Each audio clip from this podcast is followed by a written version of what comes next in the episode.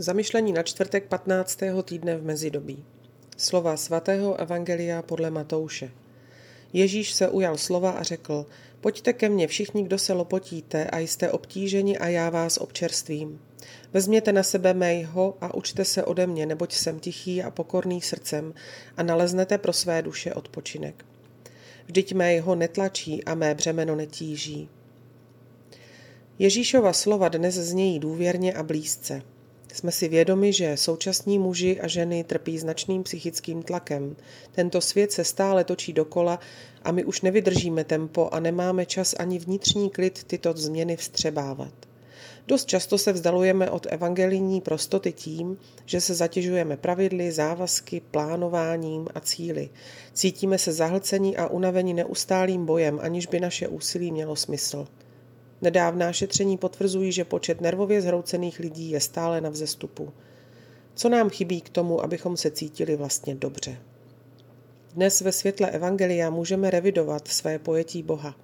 Jak žijí a cítím Boha ve svém srdci? Jaké pocity odhalují jeho přítomnost v mém životě? Ježíš nám nabízí své pochopení, když se cítíme unaveni a chceme si odpočinout. Pojďte ke mně všichni, kdo těžce pracujete a nosíte těžká břemena a já vás občerstvím. Možná jsme bojovali o dokonalost, zatímco v hloubi duše jsme chtěli jen to, abychom se cítili milováni. V Ježíšových slovech nacházíme odpověď na naši krizi smyslu. Naše ego s námi provádí špatné kousky, když nám brání být tak dobří, jako bychom chtěli. Někdy možná nevidíme světlo. Svatá Juliána z Norwich, anglická mistička ze 14. století, měla zjevení, slyšela Ježíšovo poselství a napsala Všechno dobře dopadne, všechno dobře dopadne.